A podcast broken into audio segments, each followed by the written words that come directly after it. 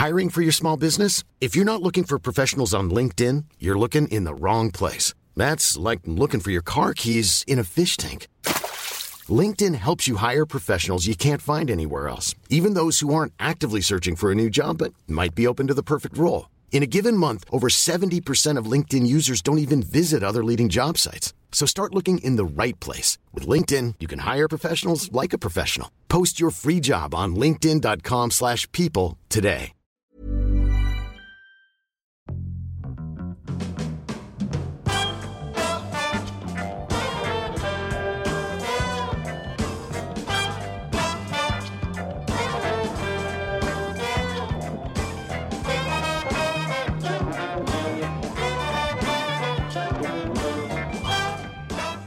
Well, welcome back to another episode of All Talk with Jason Mike. And can I start by saying how much Mike and I genuinely appreciate the privilege of your attention. And Mike Minogue, it's good to see you, mate. You're sounding a bit husky. Yeah, I am a little bit husky, aren't I? It sounds like I've come down with something. Yeah. But I don't think I have. I think it's just a little bit of, you know, nicotine, a bit of smoke at the back of the throat there, just working its magic, flemming me up. Yes. Well, there has been those who have suggested, actually, that the only reason you're doing this podcast is so that you can leave Waiheke Island, where you reside, of course, and hang out with me and smoke durries away from your lovely wife. Because I've noticed, interestingly enough, when you do have a cigarette here, when we're doing the podcast, you wear rubber gloves, you've got scarves all around your head. You cover yourself. Is that to hide the incriminating stench of cigarettes from your beloved? Well, since you've brought it up, Jace, the person that's brought that up and suggested that is the reason. It's you that suggested that. But it's an untruth. Right, okay. And I won't allow an untruth. And the only reason I've got a bit of a smoker's cough is because I hang around with you. Right. And you're knocking over 40 to 50 a day, and I have to breathe it in. So this huskiness that you can hear in my voice is a direct result and is proof that sort of being in the same room as a habitual, horrific, scummy, miserable smoker can have an effect on other people's health, which is a real shame. Well, it is a real shame, mate, and I apologise if that is the case. And to be fair to you, she's pretty cloudy in here in the studio at the moment, and you know, I'll try and be cognizant of that fact the next time we do a podcast, and I'll make sure that I do my wheezing and my fagging and my durrying outside said studio. Oh no, don't do that. Oh, okay, because that's the only way I can get my hit. Right, your second hand. I notice that you hate to have a cigarette out, don't you? You light one off the last one, you're just constantly going. I imagine you sitting at home in your lazy boy with your feet up, reclined, glasses on the tip of your nose, cup of tea in your hand, and just your jersey just littered with ash. Yes, very much so. Don't forget, don't leave out the holy trackies as well. Yeah. You know, I've got my trackies that I like to wear when I'm on the lazy boy. Right. And I do have ash all over my chest, but I've got a fantastic ashtray built into the arm of the lazy boy there, which is extremely helpful. But listen, mate, I tell you what, we have been once again inundated from all of our fans out there with a number of questions, with seeking our advice, praising the podcast. But the thing I have been hugely excited about, Mike, and I don't know if you've noticed this, is the amount of female listeners we have at the moment.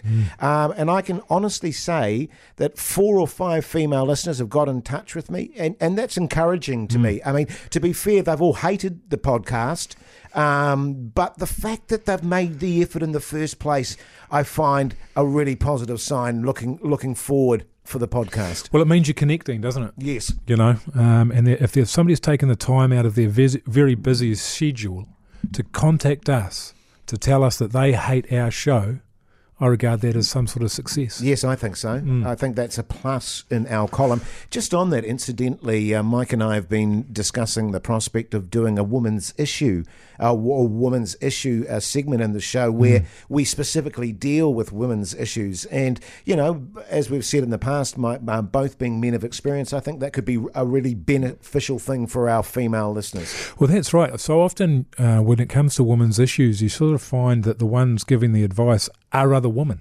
Yes. And I don't know if that's really the way to go. Because, well, they don't have the perspective, do they? And I think in order to give good advice, you need to be somewhat removed from the situation. And I think when women answer other women's problems, there is that emotional connection that they have that sometimes can distort and indeed cloud some of the advice that they're attempting to give. That's right. They can't see the forest for the emotional trees. Yes. Yeah, and they're all in the sort of the same forest here. So what we'll be able to do is get above that forest and look down on the Amazonian... Through the cigarette smoke. Yeah, the burning Amazonian issues that are the problems that women are facing, both real and largely imagined. Yes, indeed.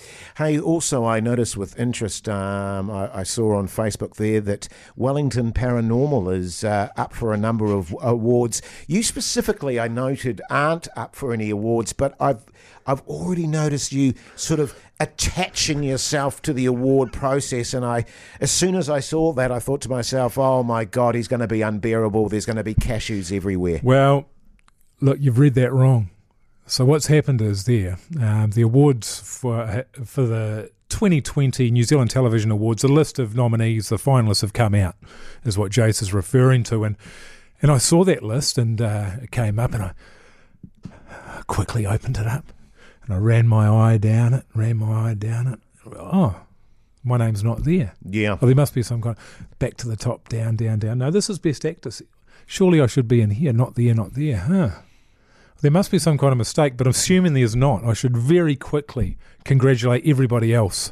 Yeah, well, that was the thing that I did note, how quick you were to congratulate everyone that was getting an award. But to say it didn't ring true would be a little harsh.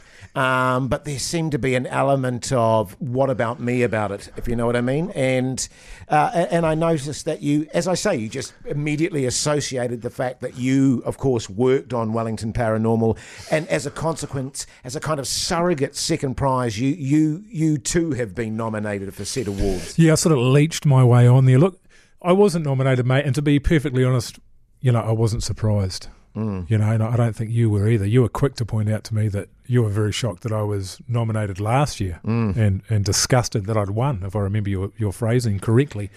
But I am... I was going to say disgust is too harsh, but actually I don't think it is. But I think, there's a lot of work goes on behind the scenes. Jace, as you'll know, is a seasoned actor. And you're not going to start taking credit for behind the scenes work now, are you? I just think that the people that put in the work behind the scenes that don't often get the credit deserve. This is their night of nights, isn't it? Yeah, so for sure. So again, just congratulations to the writers who I made look good. Sure, mate. And whoever else was nominated. Yeah, well, congratulations to all those people that have been nominated. You up for anything this year, mate? No, Mike, I'm not. But right now, it's time to get into a bit of men's health. Can you have a look at this, mate? I've got a bit of a lump on me. Oh, Jesus. Men's Health with Jason Mike. Well, here we go, Men's Health, and this is a great one. Hi, guys. Just wondering if Mike's eye is really made of glass. Heard on Bhuja, so that must have been some time ago, Mike, that it is, but wasn't sure if it was a yarn. Over the Instagram there from Henry. Yeah, I mean, for those of you who don't know, Radio Bhuja is a show that Jace was on with Lee Hart on Radio Hodaki some time ago, and highly successful, and this is news to me. Award-winning, actually. Oh, was it? Yeah. Really? I don't like to talk about awards, though, but we did win a lot of awards. Actually, I vaguely remember you carpet-bombing Facebook once those awards were announced, yeah. Yeah. You know, I actually had to delete my Facebook account for a couple of months. I was so tired of seeing them. Yeah. Well, it's a great question. I'll be honest with you here. I didn't know that you'd revealed this about me on the radio. Well, there's an interesting thing. You've got prominent eyes. Can I say that? And they can... I like it. I'll let the people know, actually. Mike and I at the moment are currently doing a writing course together, aren't we, Mike? We are. To improve ourselves as we try and get a television series on air. And I was noticing while we were doing this Zoom writing meeting with about 6 other potential writers, first and foremost, that you were dressed in your pyjamas, which I thought was tremendously unprofessional. But then every now and then you have this disconcerting habit of what I call an eye bulge, or where your eyes suddenly go wide, you know. And I liken it, you remember old movies, for example, where perhaps a damsel in distress faints and they put the smelling salts under the nose and they recoil back. It's sort of similar to that, or very similar to someone who suddenly smashed a line of speed. Well, you would have noticed during that writing class, Jace, that when my eyes did bulge out of my sockets, it's when you'd come out with some line of horse shit. Oh, is that what it was? I was sort of recoiling at the words that were emanating from your mouth. I was sort of shocked. Yeah. I thought I had some quite good ideas. Are you talking about the No, accountant? You did, but also there was, you're talking about me in my pyjamas, but at least I was wearing something. The first time my eyes bulged was when you got out of your chair to go and get your cup of tea, and you were wearing nothing downstairs.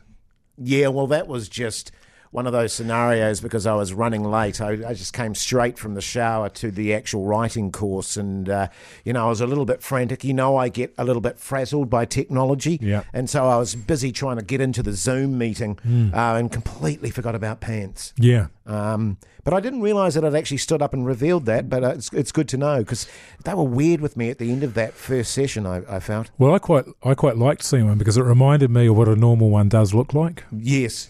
As opposed to your chewed-up half sausage chorizo. So are you saying then emphatically to Henry over the Instagram that it is not in fact a glass eye? No, I'm not saying that. I believe the question was that I didn't know that you'd revealed it on air, and then you went into a long diatribe about me having bulging eyes without ever getting to the point that it was raised on your radio show. Right, I see. We sort of got sidetracked into you criticising me and bagging me for having bulging eyes.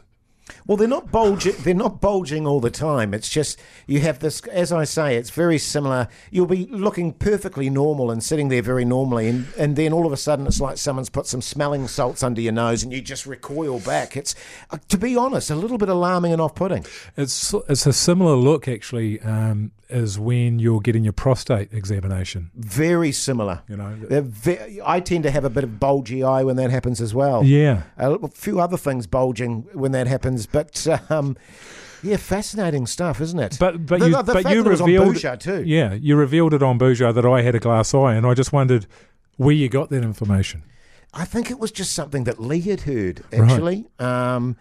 And he put it out there just to, in the hope, I guess, that someone in the audience might have the answer to the actual question of whether, in fact, you did, in fact, have a glass eye. Sure. Okay, well, I have got an issue with my eye, my left eye. I was hit in the eye with a skyrocket when I was 18. Wow. I was at a party. A mate of mine was boozed, and he was behind me going, "Mike, Mike, Mike, Mike, Mike." But I was trying to persuade a young lady that I was interested in at the time. So it was about the ninth mic before I turned around. And what I didn't know is that he'd put a skyrocket into a beer bottle and it was pointing it at my head. I see, yeah. And so by the his idea was that when I turned around, he would point the beer bottle elsewhere and it would go away. But because I took so long to turn around, when I did, it was too late for him to move the bottle. And I was struck directly on the eyeball. Which eyeball was it? It's my left one? My left eye. Well, because that's weird. It's the right one that's weird. So can I, just to set the record straight here, so a skyrocket went straight into your left eye. That's right. At full volume. At high speed. Okay. And it laid me out, and it gave me a traumatic cataract, which had to be cut out. Yes. And you've had some medical traumas in your life, haven't you? Boy. That's only a couple of them. Right. And so since then, I'm down to about 20% vision. Yeah, as a result of that, it was getting progressively worse. So the sight was diminishing, and as with my mother, who didn't know that you're meant to clean out the foreskin, yes, which led to my disfigurement. I wasn't told that I was meant to be giving the eye an eye bath, a saline washout. So my eyeball actually started rotting out as well. Far out. Yeah, yeah. So eventually, they did put a glass eye in there. Yes. And it's been in there probably, what was that? That was 2003, so 22 years. Wow, that's amazing. Oh, no, because 17 years, as so. I say, if I was going to pick an eye in terms of what eye was the munty one, I would have gone for your right one. Yeah. But you're actually saying that it's your left eye that is the munty one. Yeah. And that actually looks the most normal to me. So there you go. So I hope that answers your question. Was it Henry on the Instagram? Yeah, I think it's got an I at the end, so I think it's Henri. Henri, I see. Yeah. Yeah. Very nice. All right, shall we get into a bit of relationship advice, Mike? Sounds good. I think she's cheating on me. It's relationship advice with Jace and Mike. So I just got this this fantastic letter in here from Ginny on the email. And it begins, "Hi fellas, my boyfriend and I have been together for a year, but the only time we seem to relax in each other's company is after a few drinks. Truth be told, I don't find him attractive until I near the bottom of my first bottle of wine. Yeah. Is this normal?" And that's Ginny on the email. What's your experience there, mate?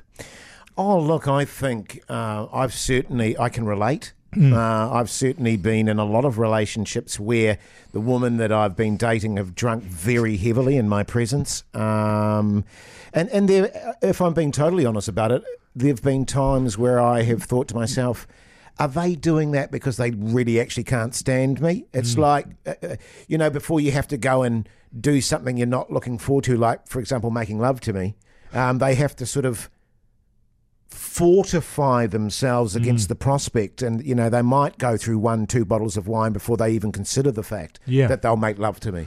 What about yourself? Look, I've had experiences where I've been in the company of somebody where it's been unbearable, and I've thought, look, the only way I'm going to be able to get through this is if I get drunk. Yes. Then the problem that I had was that the person that I was with, then they wanted to start drinking as well. And being of a smaller stature, got drunker faster than me and was even more annoying than the sober version. I see what you're saying, yeah. Yeah, so it was a lose-lose situation, really, that one. But in the case... That was your fourth wife, if I recall, if I'm being specific about it. I think, no, that was number three. She was number three. Oh, number three, I wasn't going to start pointing fingers, but, that ended... sooner than it began, almost, if you know what I mean. Yeah. It seemed like a good idea at the time to get him married. Yeah, well, can I ask, how did you find yourself in that situation in the first place? Like, presumably, if you don't find someone attractive, you don't tend to marry them. Well, I think you can be attractive on a, and you won't know this, Jace, but some people are attracted to you on a physical level. Sure. And so... your biological intuition and instincts, that can lead you down the wrong garden path. I see what you're saying, yeah. You're being driven, in essence, by lust. Yeah, that's right. Yeah. Well, it's interesting because I remember you talking about your second wife, and I could never understand that particular relationship. And I remember a lot of people at the time were going, that's such a weird partnership. Yeah. And you were saying to me that, in essence, you were pissed the entire time. As a way of, well, firstly getting into the relationship and then ending up marrying her. Yeah, and then staying in it. And staying in the relationship. Yeah, and as soon as I sobered up, I got divorced. Yes. But she divorced me because she didn't like the sober me. No, not at all. No, I was happy to stay in it. Well, it's difficult, isn't it? Because I imagine the pissed you is slightly more amicable and friendly, but the sober you probably... got a harsher streak, probably says what you mean, say what you mean type thing, and probably destroyed her very fragile emotional state. Well, I was a younger man then as well, so yes. I was a bit more blunt. Yeah. I've softened over the years, Jace, which is weird because I know that you've We all soften over the years, mate. I hear that, you've become more miserable as time's gone by, which doesn't bode well, does it? I mean, you still got plenty of years left in front of you. So, well, one would hope so, Mike. But this is the interesting thing. Like with my wife at the moment, is that when we first met, she didn't drink, right? And now she's a cask of wine a night. So it does make you question what's going on when that's kind of happening. Yeah, I think really, Ginny, it's more normal than you'd think. It's probably a lot more common than you would have heard, but that doesn't mean it's something that you should stick with. For me, I guess it really depends on the quality of the wine. Sure. If you're drinking a really nice drop of wine, then why wouldn't you want to get drunk every day? Yeah. If you're drinking trash wine, then you might want to rethink it. And is it affecting your bank balance? Are you spending all your money on this really good wine? Well, this is the thing, and that's a really good point that you make, because when you're in a marriage and you're just not into your partner at all, in fact, you despise them, there has to be the consistency of drinking in order to get through it. Yeah. And that's very hard to do if you're buying quality wines all the time, whereas if you get your cask wine, you know, you can sort of, it's not such a painful dent on the back balance. Totally right. Bank balance. And the problem that I find with a bottle of wine is when you're in an unbearable conversation with your partner and you nip out to the kitchen and rip the top off the bottle of wine, it takes forever to glug it down. Whereas with the cask, you can open the fridge door, you've already got the cask perched over the shelf, you can just stick your head in, turn the tap on, and just go for your life. And by the time you walk back out into the lounge, you've warmed your hearth somewhat. Yeah, you're as pissed as a chook. But yeah, as you were saying, Mike, and I actually agree with this, I think it's way more common than we think in terms of people drinking simply to be able to exist in their relationships. Absolutely. And I will say though, Jenny, I think you're putting a lot of pressure on yourself. And I'll say this about a lot of the letters that we get in. People out there, you're putting a lot of pressure on yourself. You've been in this relationship with your boyfriend for a year. And now the only time you find them attractive is when you've had a bottle of wine. Is this normal? After a year, yes. Mm. I mean, the sex should have practically dried up by now anyway. If you've been in that relationship for a full 12 months, you know, if you're having it more than once a month, you know, there's something wrong. Yeah. So if you're having to drink to have sex with them, just don't drink and don't have sex with them. Yes. And that's normal.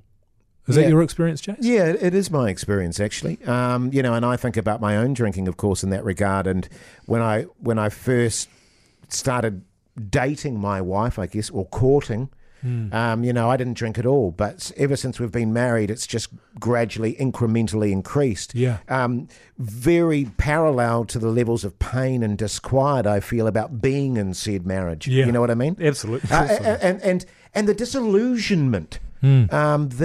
And you talked about, you know, that I'm getting more melancholic as I get older, and it's true. As you realise that, you know, you're in this relationship, you're drinking very, very heavily, you're increasingly unhappy, and thus you have to drink more. It's just a downward spiral, isn't it? Yeah, it's good fun though, eh? Good times. It's good fun. Yeah, I like it. Yeah. So what was her name? Jenny on the email there. So, you know, just to wrap it up, once again, Jenny, just don't put too much pressure on yourself. You know, the question that you're asking yourself is, do you enjoy drinking, A, and do you enjoy having sex with your boyfriend, B? If the answer to either of those is no, then just stop doing both of them. And if it's yes to one and no to the other, then just do the one to allow the other one to take place. Yeah. The thing is, you know, a lot of people say, Jace, that it's hard to give up drinking, and that if you're excessively drinking every single day for many, many years, you can find yourself in a very dark place.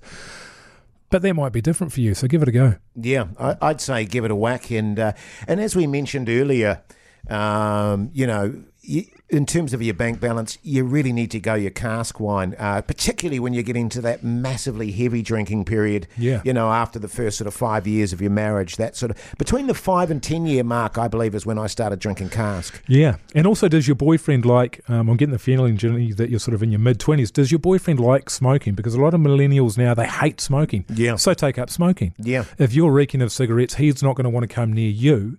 And then when you get into big arguments about there not being enough sex, you can lay the blame directly at his feet. Oh, look, and I'll tell you what else. There's nothing like a cask wine power chunder to actually, you know, really put your partner off as well.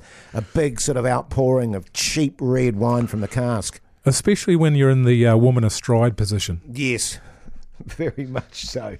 So there you go, Jenny. Thanks for the letter, though. We certainly appreciate it. And a really good question, wasn't it? A really good question. Keep them coming. Hiring for your small business? If you're not looking for professionals on LinkedIn, you're looking in the wrong place. That's like looking for your car keys in a fish tank.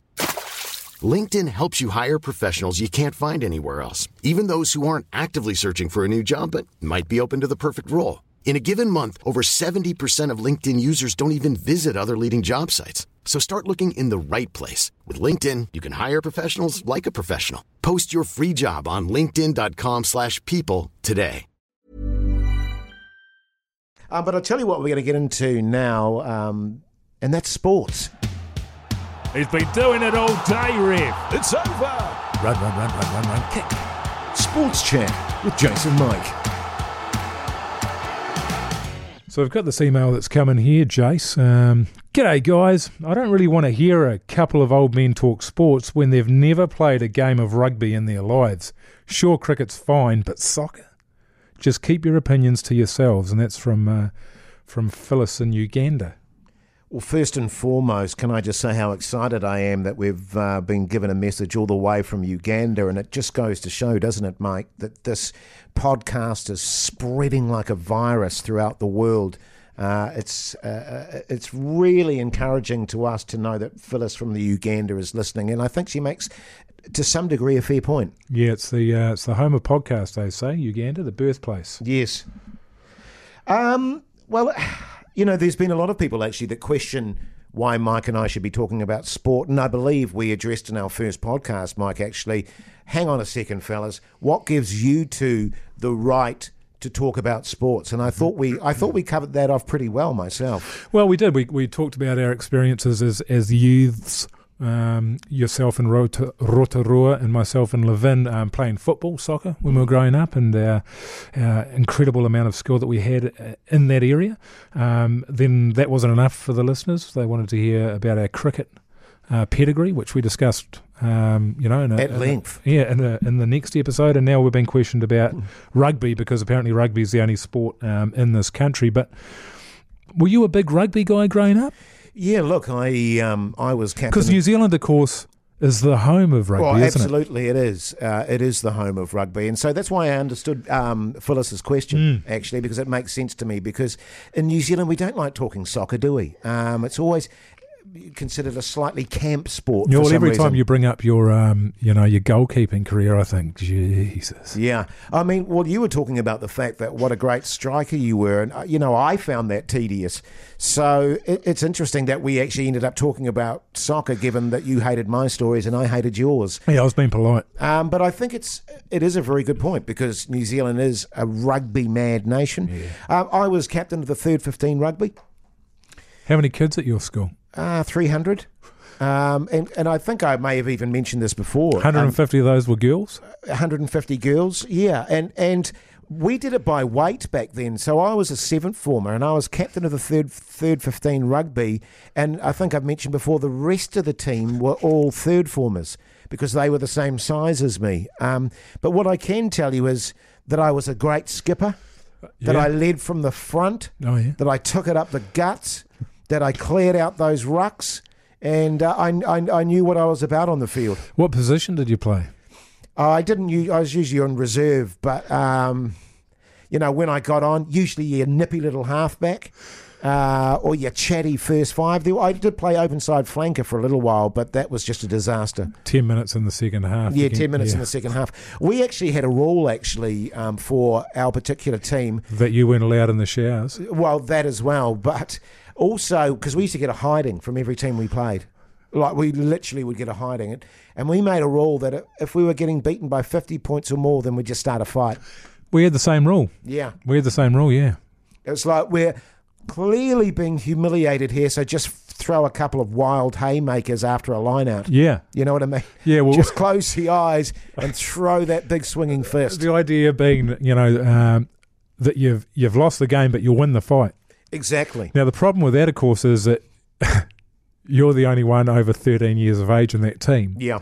And probably playing against guys that are, fairly handy. It added to the humiliation, because not only were you getting beaten by 50 points, but most of the time you were getting the shit beaten out of you as well. So, even though it was an attempt to lift team spirits by getting to a fight, often what would happen is that a 3rd former would get smacked in the face and just start crying. Yeah, and that's not a good look on any rugby field. And what I actually I heard was happening there was that you'd be playing. And you get subbed off, and as you were walking off the field, you'd put the captain's call out, "Fight!"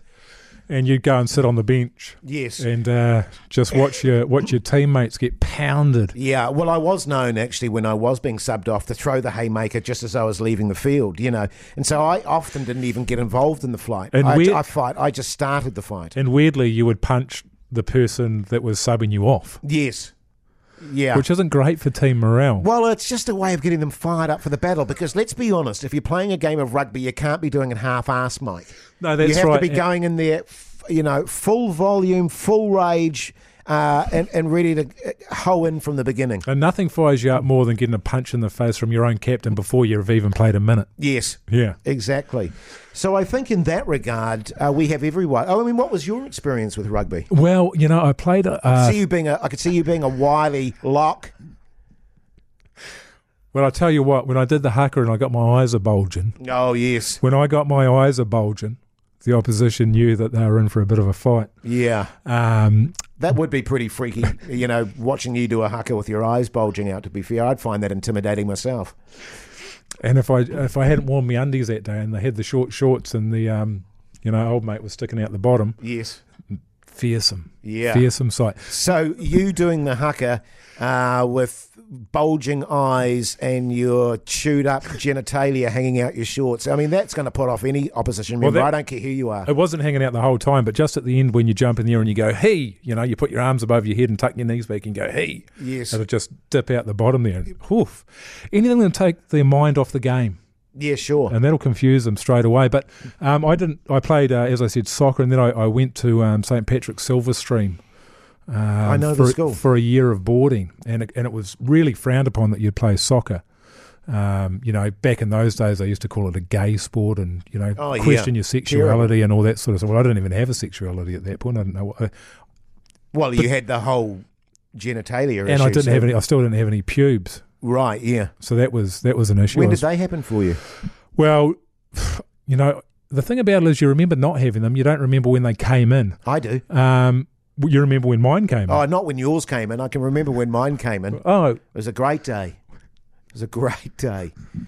And it was the same time my voice changed. But anyway, carry on. I digress. Well, mine didn't come in until the end of third form anyway, because I spent the entire third form hiding myself away in the showers. You know, open showers with other boys, and, you know, any weakness would be pursued to the ends of the earth, and you'd sort of be bullied any way you could be. So, well, I look at you and what you were dealing with there. I mean, the fact that it was already a grotesque situation, you know, and the fact that you were pubeless, that you would have been mercilessly attacked at school. Well, worse than pubeless, they were blonde. You remember you used to have the blondies. I can never respect any man with blonde pubes.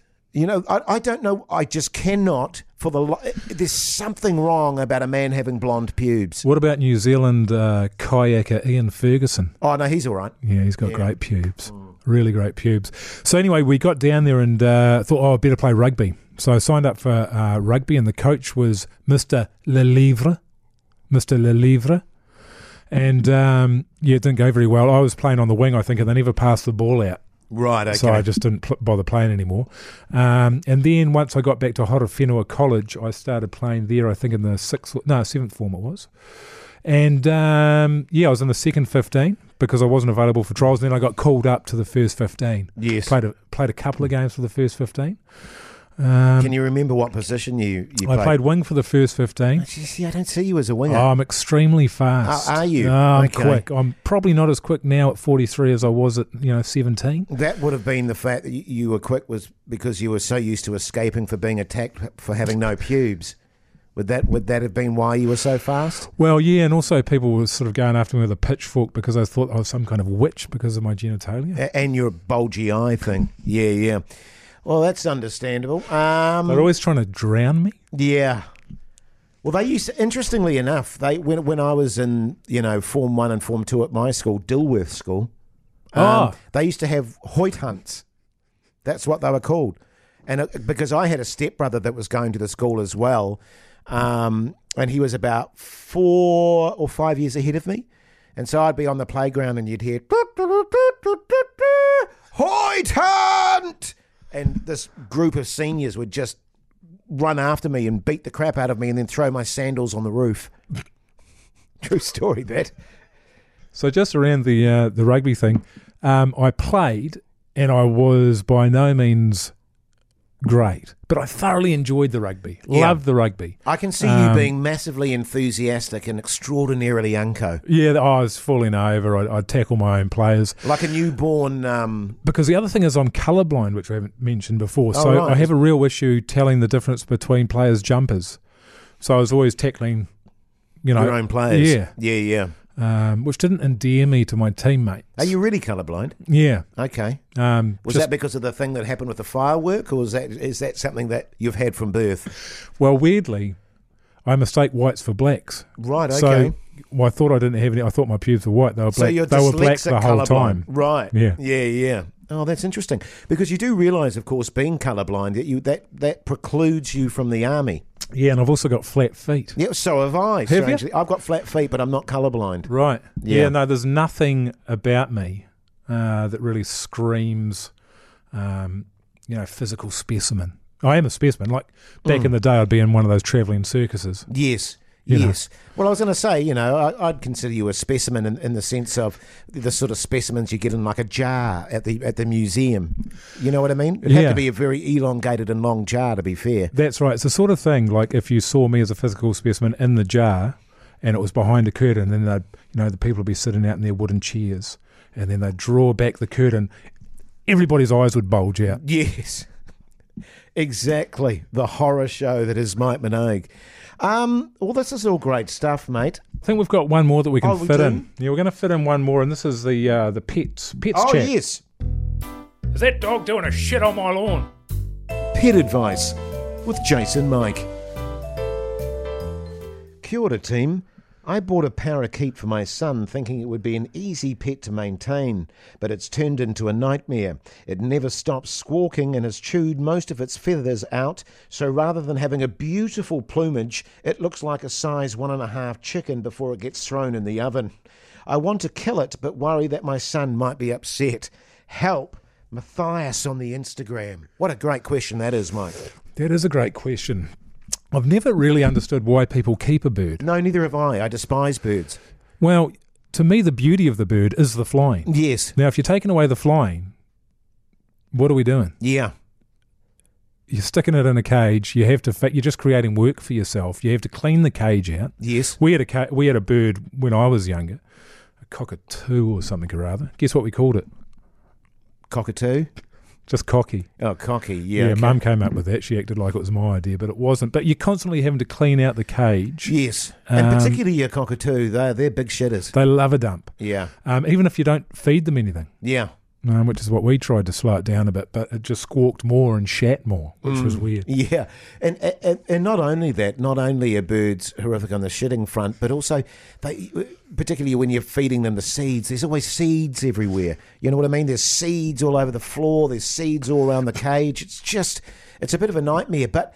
Just in reference to the fact that this is obviously a very unhappy bird. Yeah. The fact that it's pecking itself to death really tells you that there's some issues going on that may need some sort of veterinary expertise. Well, the trouble with taking these pets, these birds, to a vet is it costs a lot of money. It does.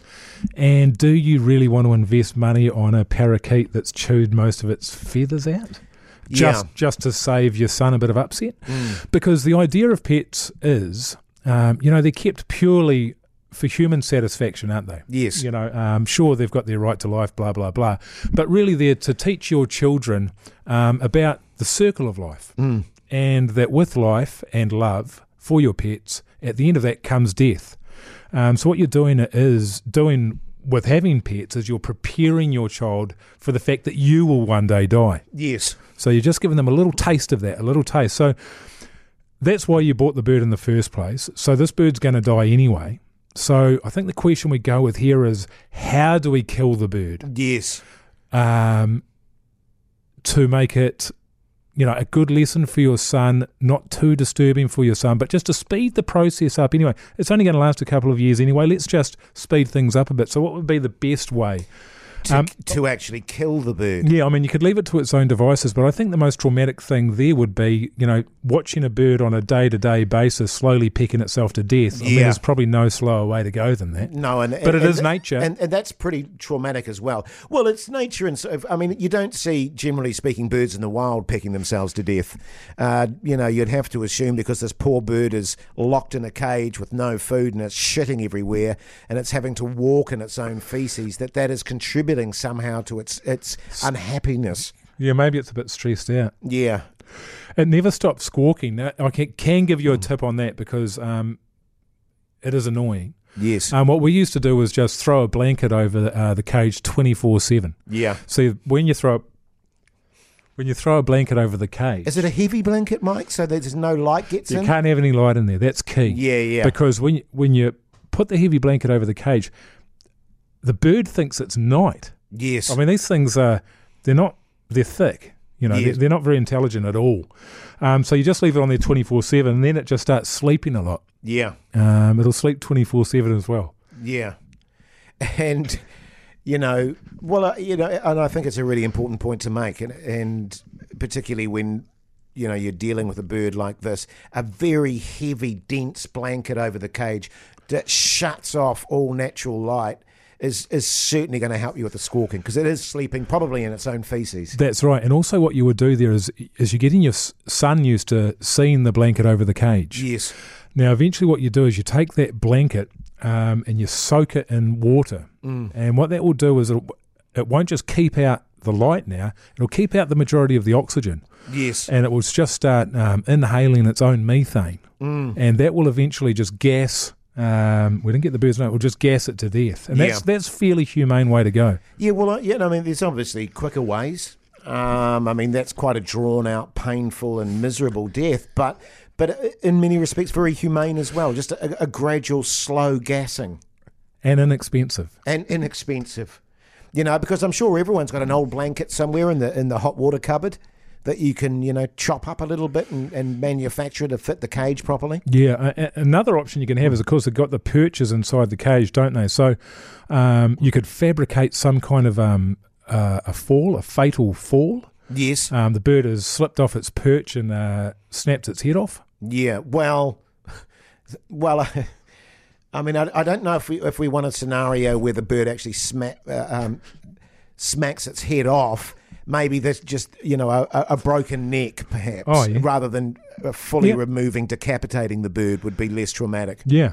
So that's another option there. I think, it is a tough one, mate. I know it's difficult with your son as well, because you probably love your son and you don't want him to be upset, or maybe he's just annoying when he's upset and you're trying to avoid that. But, look, I know from experience that once they get to this stage where they're pecking themselves to death, they don't stop squawking, they're living in filth, they don't clean up their own cage, it's done and dusted. It's time for the wet blanket. Yeah, the horse...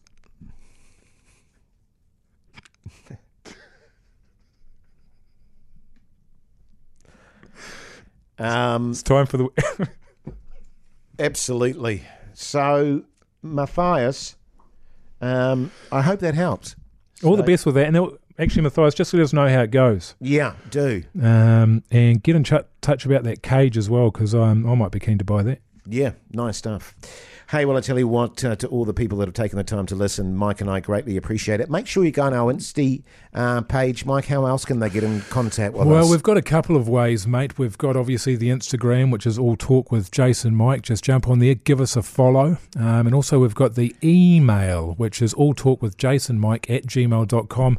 Fire us through any compliments you've got, any questions you've got, any advice that you're seeking, anything like that. But also when it comes to the podcast, jump on wherever you get your podcasts, subscribe, like, and give us a review. And that really helps us pump up the charts there. And other than that, I don't know what it does, actually. It doesn't seem to be any benefit. Just on that, do we have a followers update? I believe we were at zero the last time we checked. It's skyrocketed. Can I just ask on a technical level, do the followers, is that from everyone that listens to the podcast, or are they only followers like on Instagram, for example? Yeah, they're only followers on Instagram, so they actually have to physically go over there and do the following. So just to give you an update here, 60. Oh, that's not too bad, is it? So, well, it was up at 100, and then that second episode came out and it plummeted. Oh, it plummeted down again. Yeah, well, we thought that was going to happen, though, didn't we? Yeah. Hey, well, you take care out there. Thanks for taking the time to listen, and we'll be back with another podcast next week. Cheers, everyone. Sweet. Kia ora.